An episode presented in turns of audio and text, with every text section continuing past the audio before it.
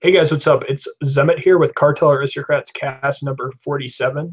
I'm joined this week with my co-host Ed Wynn, head buyer for Kerwin's Game Shop, and Jim Casali of uh, writer for Modern Nexus and an old writer for MTG Price. Our other co-host this week, Travis Allen, is on vacation. He will not be back for two weeks, and we're trying to get a quick recording in before we all head out uh, to GP Orlando. If you guys want to come and say hi. Uh, Ed, you were at uh, GP Shizuoka this weekend. Now I might have pronounced that wrong, but was there anything that you noticed on the floor just with Modern Masters 3 coming out? Was there anything different in Japan that you saw price wise compared to the United States? Uh, so some things to note in Japan, though the just naturally the market is structured a little bit differently. Uh, so to start things off, um, a lot of stores they at the GP they had Modern Masters 3 in Japanese for sale. I saw very little English product. Um, speaking with some of my friends at Tokyo MTG, shout out to them uh, for letting me hang out with them for the weekend. Uh, the majority of the English stuff sold. Japanese stuff obviously commands a premium, especially on some of the foils, things like that. So the first thing to note is that in Japan, uh, the cost of a pack was roughly 1300 yen that comes out to about $10 $11 and change or so and for boxes they don't offer any sort of discount for boxes in Japan. It's uh, the cost of a box is quite literally the cost of a pack, thirteen hundred yen times twenty four. That goes. That's the that's pretty standard across the board. That goes for all card games, uh, not just Magic. That goes for standard product, limited release product, etc. So it, um, the cost of a box came out to thirteen thousand or thirty one thousand two hundred yen, which is roughly two hundred eighty dollars. Um, and for the most part, the prices kind of mirrored English, but obviously naturally uh, things are just a little bit more expensive there. So fetches, uh, Tarmogoyfs, Lilianas, they were just naturally more expensive there. They didn't take quite as a big uh, of a price hit um, as compared to a lot of the stuff in the U.S. Um, mainly the demand is just so much higher there. It's just harder to kind of have enough product to fulfill the needs of the market. So things didn't fall quite as hard as they did there. But uh, vendors they had at their stores a pretty high bias for them. A lot of them did open some product to stock their cases, so uh, a lot of it was available. Uh, when I was trying to kind of just do a comparison between U.S. prices and Japanese prices, Japanese prices were obviously a little bit more, but it, I definitely saw a trend that was kind of falling across the board as well. Everyone was trying to get out of their Lilianas. It was possible to get Lilianas on a cheap, Tarmogoyfs a cheap, those types of things. Uh, and it, the, the amount that's available is kind of definitely reflected. Everyone was ready to get out of it, just kind of move on and just kind of jump into hype while players were still looking to buy stuff up. And Jim, I know you were specifically watching a couple cards uh, as far as TCG player goes. Uh, we did see Modern Masters 3 take a huge hit uh, Friday and Saturday when TCG player had their sale. We'll get into a little bit more about TCG player and their programs in a minute. But um, what were some of the cards you were looking at picking up, Jim, and what happened to those prices? Were you able to get them in time, or with all these cards starting to rise 10% in the last two days, was it just too late? Um, I was really only looking to buy Blood Moons because I'm really only looking to build one deck. I was hoping to play Storm this weekend in Orlando and some side events or whatever. Um, so I'll probably end up spending a little bit more on them than I wanted to, but that was probably just my fault for being a little too greedy as far as like waiting for the price to drop. Uh, I think that beyond that though, I was looking at some more casual cards. Like I want to get more Craterhoof Behemoths and um, like Sphinx's Revelation. Rift. Yeah, Cyclonic Rift. Just like all the like rando EDH cards because that's mostly what I play now. But they're still way too high at this at this point in time to like be interested in buying them. Like I'm looking towards more like either the, later this summer or in December um, to start picking them up. Once people are just like done holding onto them, they just cash them out for whatever to pay for their standard or modern decks or whatever, and then I can get them on the cheap. So I wasn't really like paying attention to those cards specifically, but uh, for the most part, everything has either stabilized or started to rise a little bit, which is not terribly surprising because that's basically what happened with uh, Modern Masters 2015.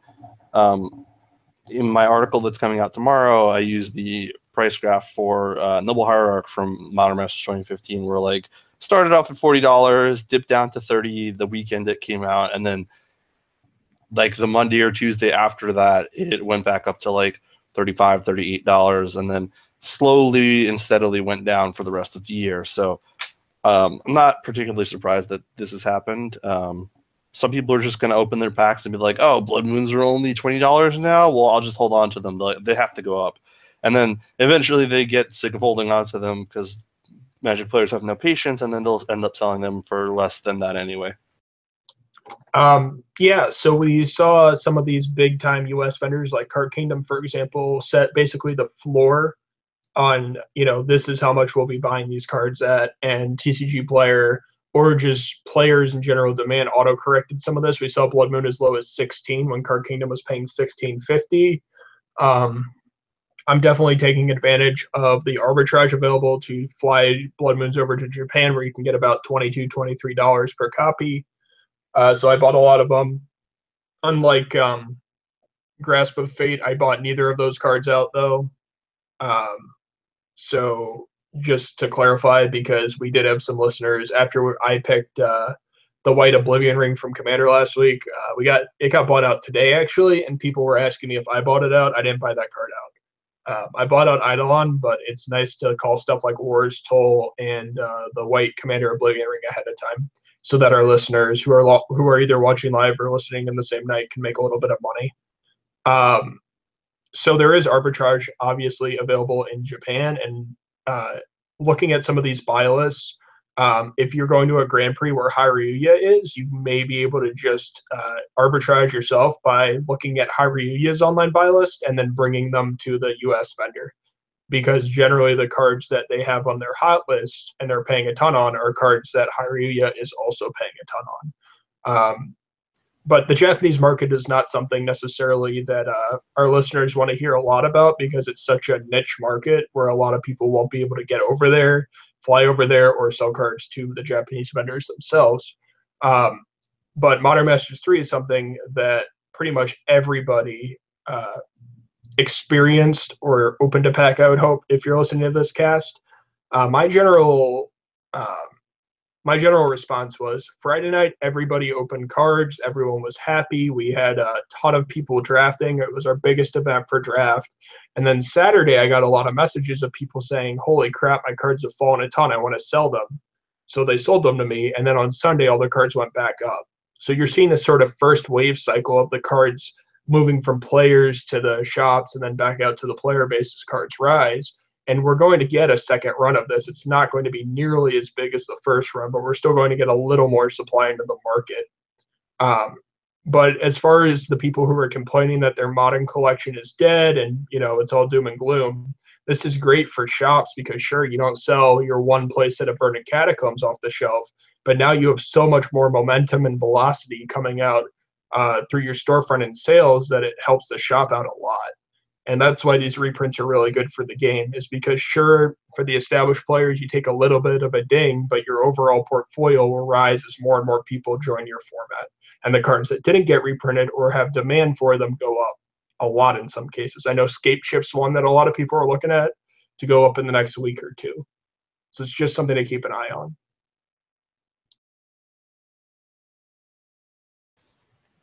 I don't know why people fire sale their cards after they go down instead of before. That really never, I never really understood that. Yeah, I mean it's real weird. You see people open these scalding tarns and they use the whole storage wars analogy where well that's a thirty-five dollar bill or whatever the guy on the show says when he makes up dollar bills that have no actual amount. And uh, you know, Friday night they're like, Wow, I paid for my box, this is easy, free money. And then Saturday, as the cards, as TCG put out its 3% sale for the weekend to entice people to buy these cards and churn inventory for the vendors, uh, a lot of these cards just dropped. And then I guess Sunday, Saturday night into Sunday, people were like, wait, there's a deal going on. Let me buy these back up. So there was a point where Tarmogoyf and Liliana were super low here as well. And if you had a chance to get in on that, you know, I'm seeing a ton of people sell Tarmogoyfs for $70 on Facebook, but people were selling them for 60, 65 on Saturday morning, Saturday afternoon, and that was the real time to buy.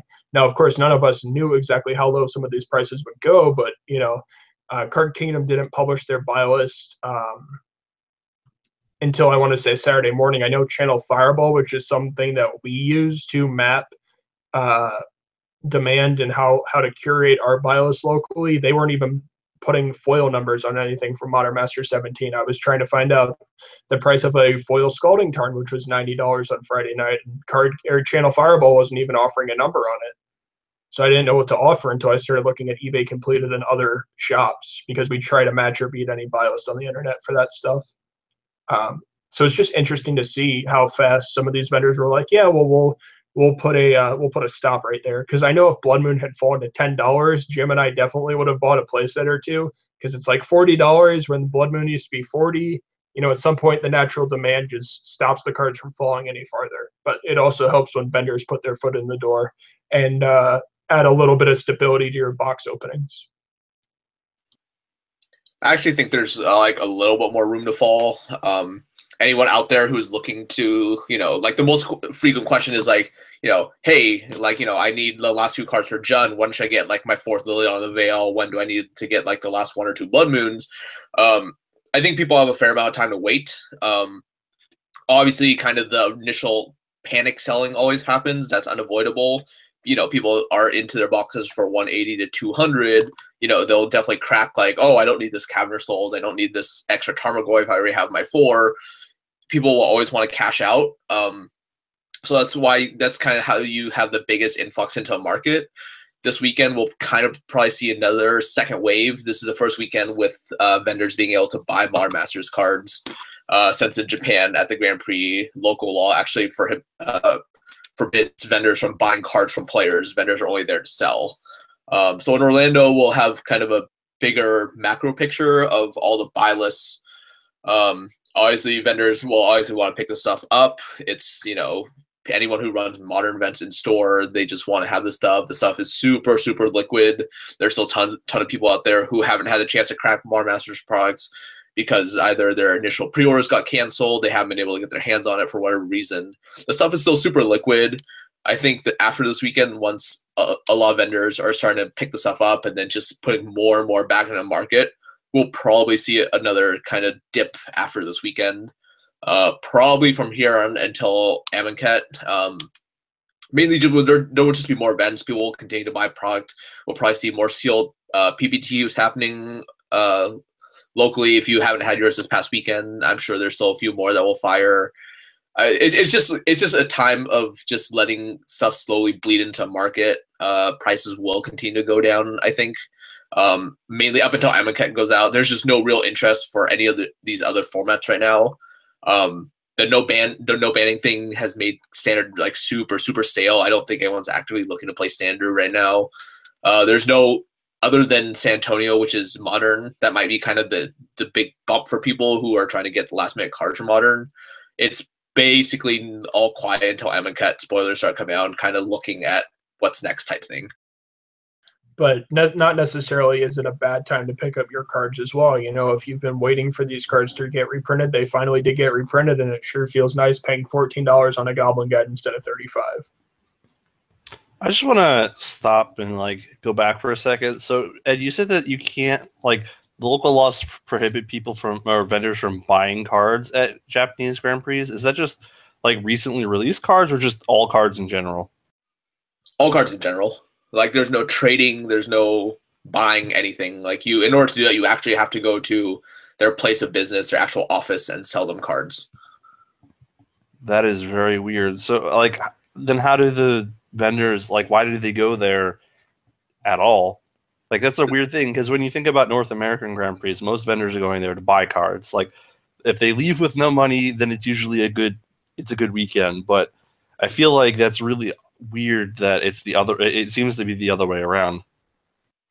Yeah, uh, in Japan, they're basically like obviously they're only there to sell cards, so they have a lot of creative ways of doing it. Um, obviously, they like they have fully stocked cases. A lot of places will carry like you know various sleeves, deck boxes, those types of things. Um, but the other way they out cards, which is pretty unheard of in America, they call it kuji, which is the Japanese word for lottery. Um, so there are a bunch of different ways of doing it. I'm trying trying to find some pictures on my phone, but um, the most common way is just basically grab bags. They basically just take a card, flip it over in a sleeve. um, and they just have like a four a four thousand count of them or however many they want to do, and it's basically costs a certain amount, anywhere from like fifty yen a pull to which is like forty cents, all the way up to like ten thousand yen, which is ninety two dollars ish. Um, and the way they, they basically calculate it out where they want the entire value of the box to be a certain amount. They can divide it by the number of cards, and then that's how much they charge for each. Um, they do a lot of cool ways to incentivize people to buy. Um, for anyone watching this live or going back to watch the video, if you can, this is a picture of Hareruya's Kuji. Basically, this is one pull is 2,000 yen, and you can, they have basically every Kaladesh invention in there, um, among other artifacts. Um, they do like all these sort of creative things, uh, some of which I don't fully understand uh, because I can't read Japanese. But it's basically just different methodologies for stores to out products. At Tokyo MTG, they had um, one where it was 2,000 yen a pull, roughly $18. Um, every pack had at least one Japanese foil in it. Uh, some packs had two Japanese foil commons, which were considered misses. And if you got five misses in a row, you would win one of the big prizes, like a foil Gaea's Cradle, uh, foil Force of Will, Expedition, Wasteland, these types of things. So basically, it, like it's it's basically meant for stores to turn over product. Um, in order for you to actually sell cards, you actually need to go to the physical store, and inside every single store, if I can find a picture here. Um, so I want I'm showing a picture of basically printed buy lists in store. Uh, almost every store has these. They're basically they just update the buy list and they're all printed out. Um, this has basically uh, it's kind of hard to see on my phone since I, but they have every expansion, all the money cards listed on there, um, similar to the old printed uh, buy list that we saw at Grand Prix, but it was just posted inside their store. Um, and that was basically how vendors would be buying cards. But at and the Grand Prix, at the Grand Prix, it's pretty much exclusive selling. The Kujis are pretty much the big focus for vendors there. And how many licensed vendors were at uh, the GP this weekend? Uh, I want to say there were 10. Right. So, one of the other things you could argue is because there's less competition, they all want to promote their shops because it's such a competitive uh, industry, especially in like some of the bigger cities like Tokyo and Osaka. There's a lot of people. I mean, especially where I'm going this upcoming weekend in Akihabara, there's just so many shops that I think you also want to sort of promote your brand as well and get it out there. Whereas USGP vendors may not necessarily, I mean, I've seen booths that are literally just two guys sitting at a table with like a really bad uh, sign put up and just bear mark cases. Yeah, the biggest difference between here and Japan is that, uh, like, realistically, when you go to these Grand Prix, like, how many of these stores will you realistically visit, right? Like, I'm, I, I was actually hoping to make an effort to go visit like cool stuff this past weekend or this next coming weekend since we're in Orlando. Um, I visited MTG Deals, I visited Card Kingdom, but for your average person, going out to all these stores is just like not remotely possible, mainly because the US is so big. Whereas in Japan, because everything is so much more concentrated in small area, and because a lot of stores they have more than one location. Uh, one of the bigger vendors, like Hareruya, they opened up I think their second or third location in Japan recently. Four. They opened four, and one of them's next to the airport in Narita. Okay, yeah, so four yeah. locations. Um, like Big Magic, Hobby Station, the other two big TOs in Japan, they have dozens of locations. I think Big Magic has something like 50 or 60 locations. Um, Dragon Star, which is another big Japanese vendor, they have 200 locations. Um, so realistically, you know, your average person will visit these locations. So just getting their brand out there, promoting their uh, promoting their brand, that's a much much bigger thing in Japan than it is here in the U.S. And for people who are looking at maybe going to Japan like I am, you can contact some of these vendors. I know specifically if you're looking to get your first step into Japanese finance, talk to Tokyo MTG, who Ed has bought for in the United States at Jersey, I want to say. Um, they have an online English buy list. So you don't have to go to Japan and look at. Uh, oftentimes, these bios will just be in Japanese, uh, from what I've heard. But you can go on Tokyo MTG's website, and they have a buy list for everything in English already set up for you. So you don't have to really worry about it as much. Sort of like Channel Fireball or Star City, where you can just log in and see exactly what they're paying. Obviously, the grading system's a little different, but it helps you give a good idea on the price differences and arbitrage. So it's just something to keep in mind. Um, so we talked about Modern Masters 3. Uh, GP Orlando is coming up this weekend, and all three of us will be in attendance. Um, I'm not sure if we'll have time to record a cast there, with or at least I won't. Um, I will only be there Friday until the afternoon, and I think Jim and Ed will be on site all three days. I want to say. I'm not sure if you guys sort of want to fill me in on that. It is likely. What Jim said. Yeah. Um, so if you guys want to say hi to Jim or Ed, if you're not going to make it Friday morning, then you can't say hi to me.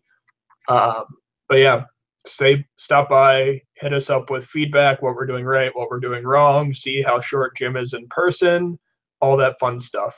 Uh, you can just say hi to all the cast members besides Travis.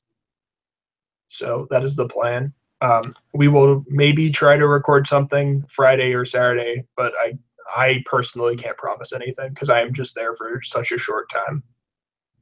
Um, so Ed, what would your plan theoretically be if you want to cool stuff? Would it just be like, hey, I'll take excess inventory off your hands, or hey, I want to see deals? Because uh, one of our old cast members, Douglas Johnson, over at Brainstorm Brewery, drove down to Card Advantage down in Atlanta, where Thomas does the MTG Blueprint, which is a good way for listeners to sell their bulk commons at four to six cents a piece, which adds up real fast when you have tens of thousands of bulk commons that Thomas needs.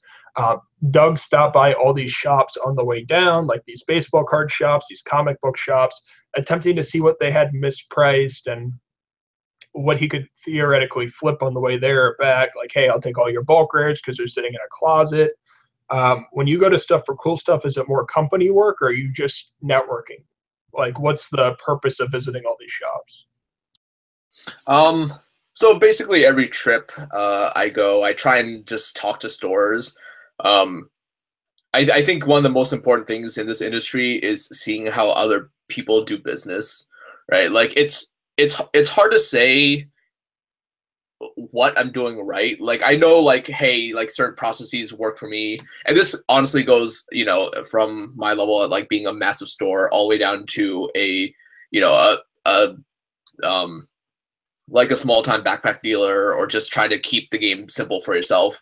Um it's important to know like hey what you're doing might work but if you're doing something wrong you might not necessarily be privy to it mainly because you're not willing to go out there and look at different things um, so i think like um, we're like one of the things we are talking about like you know all these different people they have such different ideas so many people write about finance um, you want to listen to dis- dissenting opinions even if you don't agree with them um, so like a lot of these stores, you know, like I just, you know, I see them, they have just such ridiculous practices in my mind. It's, it's just so different from what I do. But being able to see why stores operate on this way, why other people are looking to buy into cards, etc., why people have certain ideas, it's really important because you just want to learn. Like there's different ideas we can incorporate. There's always something you can take away. So whenever I have a chance to visit stores, I really try and talk to people, see like you know, on the small on the small scale, like, hey, how do you do TCG orders? Like, what does your inventory look like? Um, you know, like, what does a day to day like pulling packing look like for you? These are different types of things that a lot of places are more than happy to share, mainly because not it's not really proprietary information. You know, people like it's common knowledge to use like Dymo label printers. Once you get to a certain point, it just way faster to print out labels, save on save on shipping, etc. Even for small time uh, people, once you get to a certain number of TCG orders, it just makes sense to get instead of writing out every order by hand, you just want a label printer. Like it's it's those small types of tips and tricks of the trade that a lot of places will share with you. Um, and it's, it's just kind of a way of just improving how you do things because at the at the core of this like time is money and being as efficient as possible when you do this is you know one of the like most valuable things that you can take away from this business. Like whether like it be magic or if you move on to something else like you know time being efficient with your time is something that i think people tend to overlook um when they go about like floor trading or just trying to look into buying on specs or whatever like these are types of things that you need to be somewhat cognizant of that i'm not sure everyone like really gives it much thought when they just look at oh this this card is undervalued. I should just buy it out and just hold on to them for like a long time, wait for them to go up or whatever. Um, it, it's just one of those things, and I think a lot of stores like they do have valuable things to um, offer, no matter how big or small they are. And that's a real good uh, advice for our listeners who are not necessarily at the top of the food chain like Ed, where you're moving a massive amount of quantities of cards every week. You know, if you're a backpack grinder and you're using an hour to make an extra four dollars in trades or value, picking like nickels out of bulk, what's your time worth in the end? So just something to to focus on. Uh, when you especially when you're picking bulk, I would argue that's the most time consuming. That in inventory, at least for me. So. Uh, Jim, so is there anything you've noticed as you've transitioned from a competitive player to a casual player as far as watching cards? So something such as the uh, two mana blue blue counter spell from Lorwyn returned a return a, a creature you control to your hand to counter target spell that was just reprinted in Modern Masters is stuff like that catching your eye more as you transition into the uh, the casual marketplace and the casual games? One of the biggest hangups in the finance uh, community is everybody's focused on the next spiking card at the Pro Tour. They want that next Emrakul. They want that next Torrential Gearhulk. Um, is there any way for the listeners who are way more competitively focused for this podcast to sort of understand what goes on in a casual's mindset when they're buying cards, like fetch lands and other things? Um, I don't know. It's just like you have to you have to take a look at cards with a different lens when you want to try to get, figure out if something's good in casual or not. Um, really, the the keys to those types of cards are their power, just raw power. Like Cyclonic Rift is just some one of the most powerful spells you could ever cast, regardless of how much mana it costs.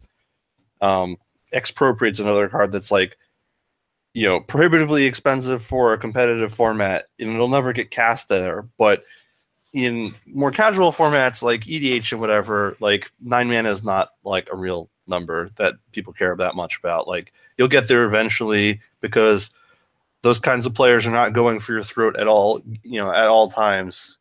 Like some some games will be fast but most of them take forever and um, you know you, you have to look at that from that point of view. But then also it's like things that are niche and there's not a lot of cards that do that thing or there are cards that like that have a very odd purpose. I don't know how to like describe it really. Um but familiar's ruse is, is i think the card that you're talking about. I think that's the name of right. it um like obviously that card's not great if you're playing competitive magic because you don't really want to pick up your delver of secrets to counter their spell. That's like not really what you want to be doing. But if you're playing a deck that has like a bunch of elves that have enter the battlefield effects or whatever, or like I don't know, not, elf is probably not like the most common tri- whatever, like a blue creature. Primordial. Sure, like yeah, like a Diluvian Primordial, or just even like like people would want to use that to pick up their Avenger of Zendikar and play it again, just like a big effect. So it's it's a spell that has a downside usually, but people that are more casual don't care that much about the downside. They want it to just continue to do sweet things for them. So so big effects, powerful cards, and niche cards I think are the most important and the most sought after.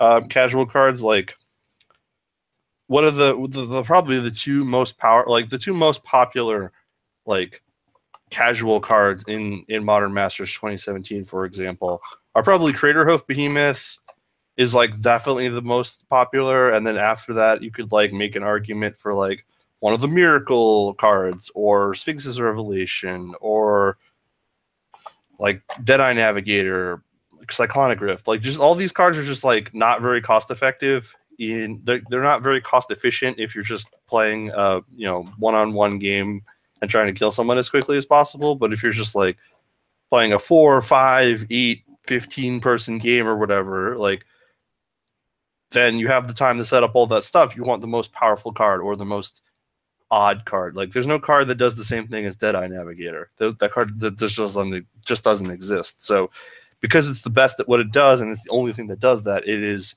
popular with the people that want to play that card.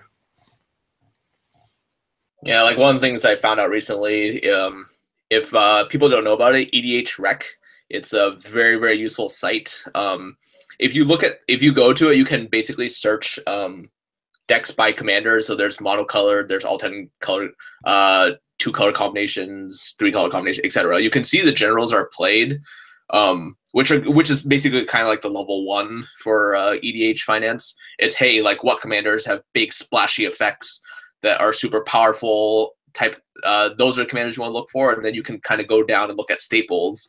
Like if I pull up, uh, I'm, I'm just looking at like Atraxa right now, for example. Like Sol Ring is obviously the big winner. Like Sol Ring is always going to be the big winner in EDH decks. But you can see like things like Deepglow Skate, Astral Cornucopia, Chromatic Lantern, Merciless Eviction, Tezzeret Gambit, and Crystalline Crawler. Those are the top um, like those are top six cards in that category. And for the most part, I think you can kind of take away like, oh, these cards have there's a lot of demand for them. They aren't super expensive necessarily, but it's very easy to see like, wow, Deep Glow Skate. Like it's easy to see why this is an eight dollar card because it has a very unique and powerful effect, like Jim said. And those are types of things that you basically just are basically slam dunks because you know it's easy enough and com- competitive to identify like wow, the six mana like flash creature that lets you like flashback a spell for free. Like it's not hard to see that's good, but it's a much harder and kind of more demanding skill to kind of acknowledge that like wow, this card is this card goes in every blue commander deck type thing. Um, and those are types of things that you want to focus on if you're looking to get into a casual market. It's also important if you're using EDHREC to be careful because a lot of those cards that Ed mentioned are part of the precon, which is why they're in there. So cards that are not necessarily particularly good but are good enough and come in the pre-constructed deck are often going to show up as the highest cards on the list. So sometimes you have to go a little bit further down before you start seeing cards that are not part of the precon list that are worth buying. That's a good point. Do you guys want to get into viewer questions, or is there anything else you want to bring up first? Hit them with no. the viewer questions. All right. Greg Adams asks, "How did you guys get your start into playing Magic and making money off of Magic, specifically Ed?" In parentheses. Uh, wow. Okay. Um pretty straightforward for me. I started playing in 1996, uh, Mirage. Uh, nerdy friends, parents, like oddly enough, were big D and D fans. They hosted like D and D at their house. Uh, so we had started X. We just started uh, bashing against each other, lose packs. Um, for the finance aspect of it, I used a site called uh, Magic uh, Online Trading League (MOTL). It's basically a defunct site at this point. Um, things like Facebook, PucaTrade, uh, all these different types of things have basically just kind of negated the need for a forum like that. But um, it started basically, I would just start buying collections, just trading them out online, getting more stuff in. This was well before there were any sort of like there well before like a TCG player like gave you an easy access to prices. Um, I started buying collections, flipping stuff. Um, and I, I started doing that like early 2000s. I think that was kind of like when it was easy. It was easier, especially trading online. You could buy and sell very easily, uh, especially through Magic online trading. It was a giant forum. People were on there from all over the world, like Singapore, Japan, Europe, the U.S. Um, so it was like really easy, mainly because things were way cheaper then. Uh, and after that, I kind of moved on to doing it to pay for college. Um, same kind of deal, you just on a larger scale. Um, I would just basically after classes every day, I would just go back, ship out orders for trades, get cards in, just kind of grow a collection over time. The biggest kind of boom was like early 2010. I think that was when most of us got in, where it was easy to see when cards just started going up like crazy. That was when Star City had their huge surge in legacy anyone holding on to dual lands at the time was a massive winner. Then the same kind of deal with modern. Anyone who had modern staples and they started going crazy. Um, that was when I started like selling stuff out and then started turning that into more and more magic cards faster and faster.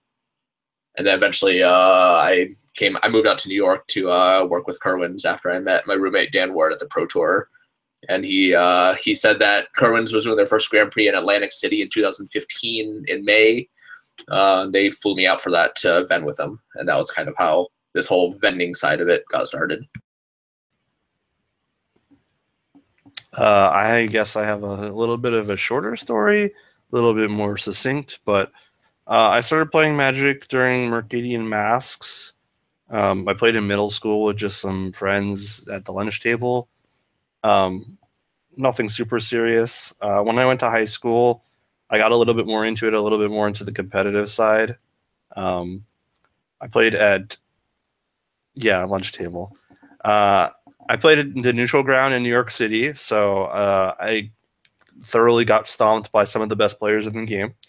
Um, and even at that point in time, like, not to like name drop or anything, but like I'm kind of I, am pretty close to the same age as uh, Christian Calcano, and we played a lot uh, at neutral grounds because we were both in high school and young and didn't have any money, and um, you know I, I, I played for probably like five or six years, no seven years, and then I quit for a while because uh, I graduated high school and I didn't talk to the friends that played Magic anymore, and I didn't go into the city all the time.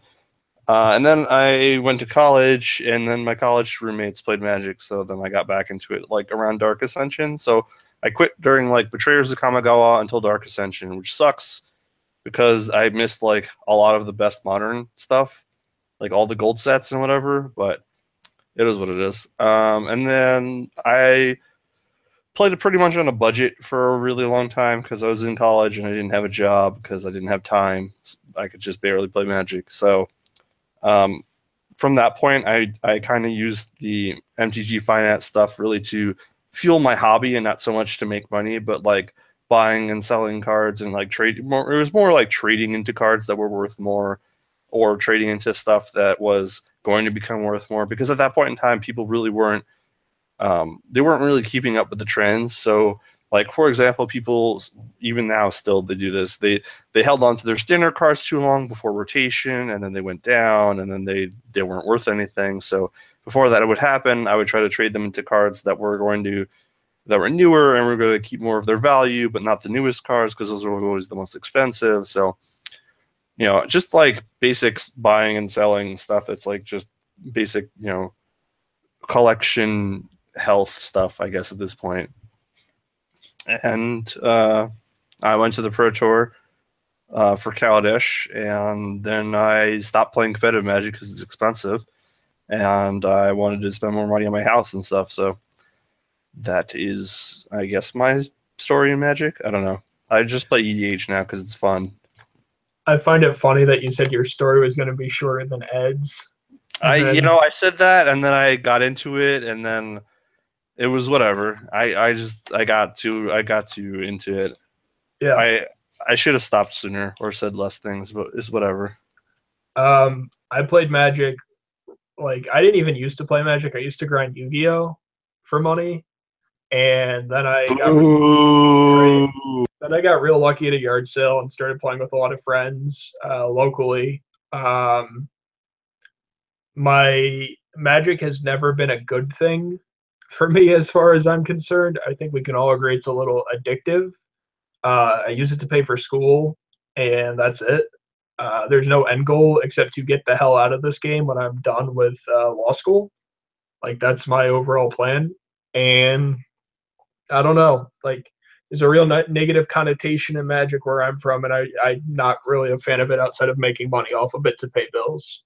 So that's that's my end game is to cash out and not have to worry about grinding and going to GPs. But in the meantime, as long as it pays the bills, I might as well uh, stay connected to the prices.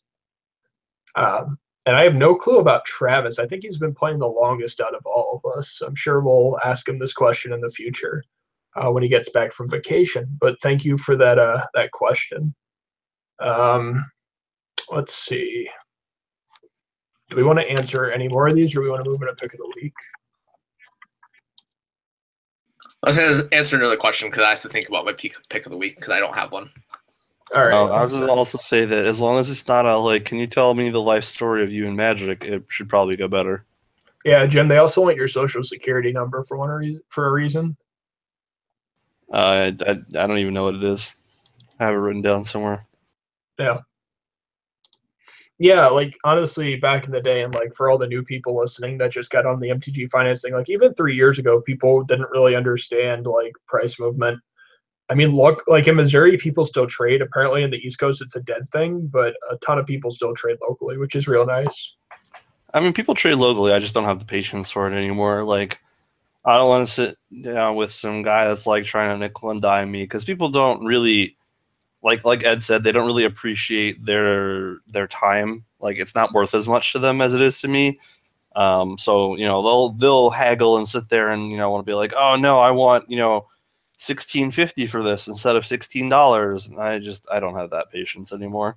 Yeah, like, but I, you could argue it was different before everyone used smartphones to keep track of uh, of pricing. Not even as far as fleecing goes, but oh, just like, say, like I would I, I, I was definitely that kind of guy in high school that would just like destroy people because they just didn't know what their cards were worth and I feel bad about it in hindsight, but at the time like everyone did it, so I don't really know how much worse That's like not an excuse. That's not an excuse.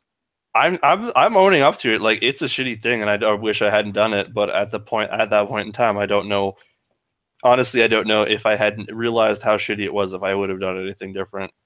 I was also a, a, kind of a crappy teenager, so I don't really think that I would have had the the conscience to stop. We know you're a shitty person. That's why you moved to Orlando. That Who else would live there? True. There's like a ton of people that live here, but that's not the point. And a lot of people come visit. If it was a shitty city, then people wouldn't come to visit. Disneyland. That's it. Disney World. Disneyland's in California. Whatever, the same thing. No, it's not. I'm not getting into this argument about Disney Jim. Uh, let's I'm move into pick of the week. Uh, Ed, since you've been fervently, re- you've become a hapless researcher in the last minute. Do you want to start off with a pick of the week? Uh, yeah. Um, I'll probably go with uh, Nissa Vital Force. Um, obviously, like anyone who's listened to this in the past, I tend to target standard cards. I'm even though I'm big into EDH, I'm just not quite as familiar with it. Um, my targets generally are cards in standard that will flip very quickly. Uh, planeswalkers in standard that have very powerful, unique effects tend to do well. Um, I think Nissa Force kind of falls in that. It's very, very good against playing long, grindy games. We have seen some history of it being played in like the black green delirium type decks, uh, kind of before Aether Revolt, where you'd get into a long, grindy game. Um, and this is kind of the perfect planeswalker that overpowers that.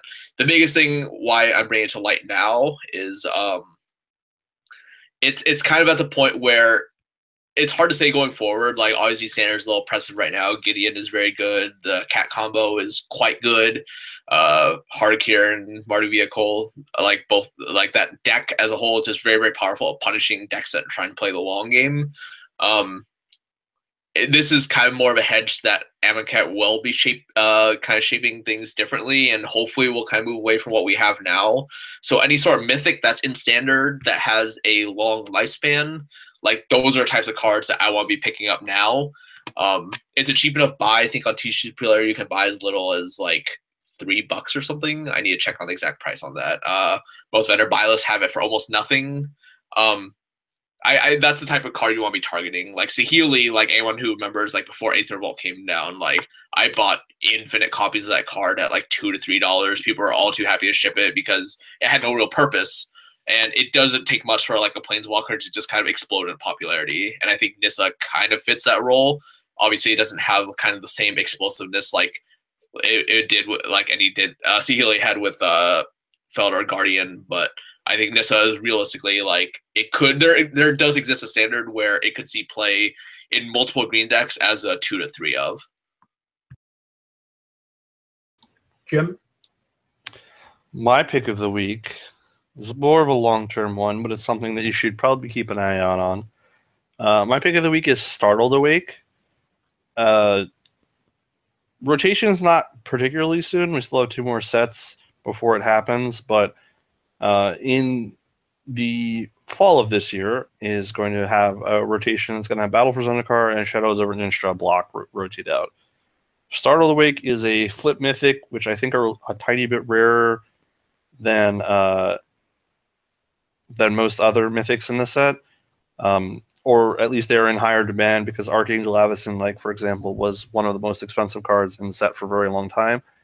Uh, you can find these on TCG Player for about a dollar fifty. If you can trade for them at a dollar ish, that's probably really good. But mill cards are always worth something. This is a mill mythic. Um, you know, You could look at uh, consuming aberration for like what mill cards can look like. You know, that was a rare in Gatecrash, which was opened a ton, a ton, ton, ton, like just infinite of it, and it's still worth money. Um, just like Mind Grind was also in that set. Like mill cards, casual mill cards are great.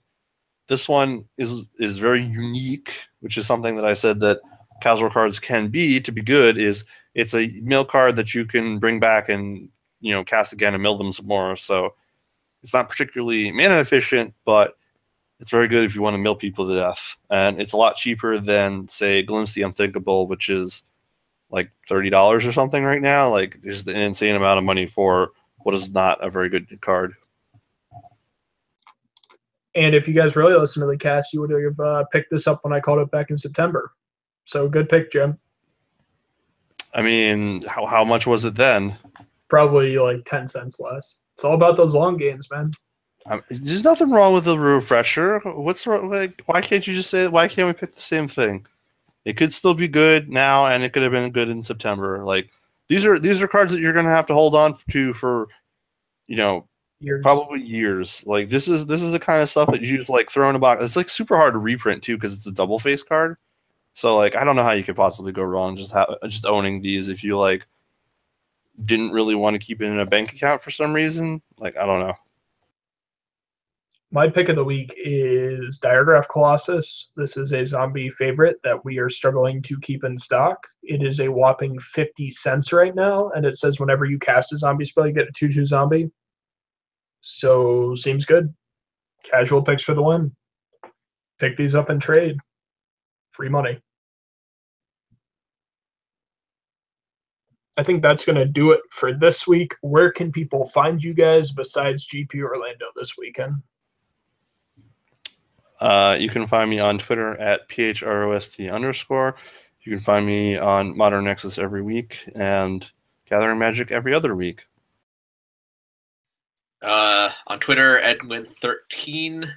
Uh, I usually respond to questions, PMs pretty quick. Orlando this weekend, San Antonio the weekend after that, Mexico City to round out my five week Grand Prix stretch.